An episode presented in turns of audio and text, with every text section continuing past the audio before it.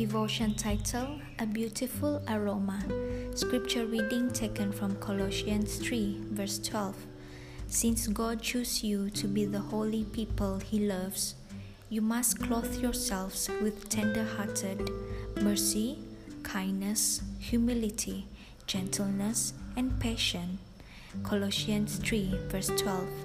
Have you ever noticed that we're naturally drawn to people who are fun to be around? People who radiate joy?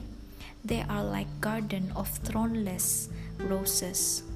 They put off a beautiful aroma and draw people quite naturally.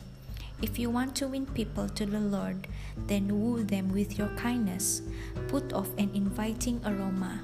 Win them with your love. Radiate joy. Thank you for listening and God bless.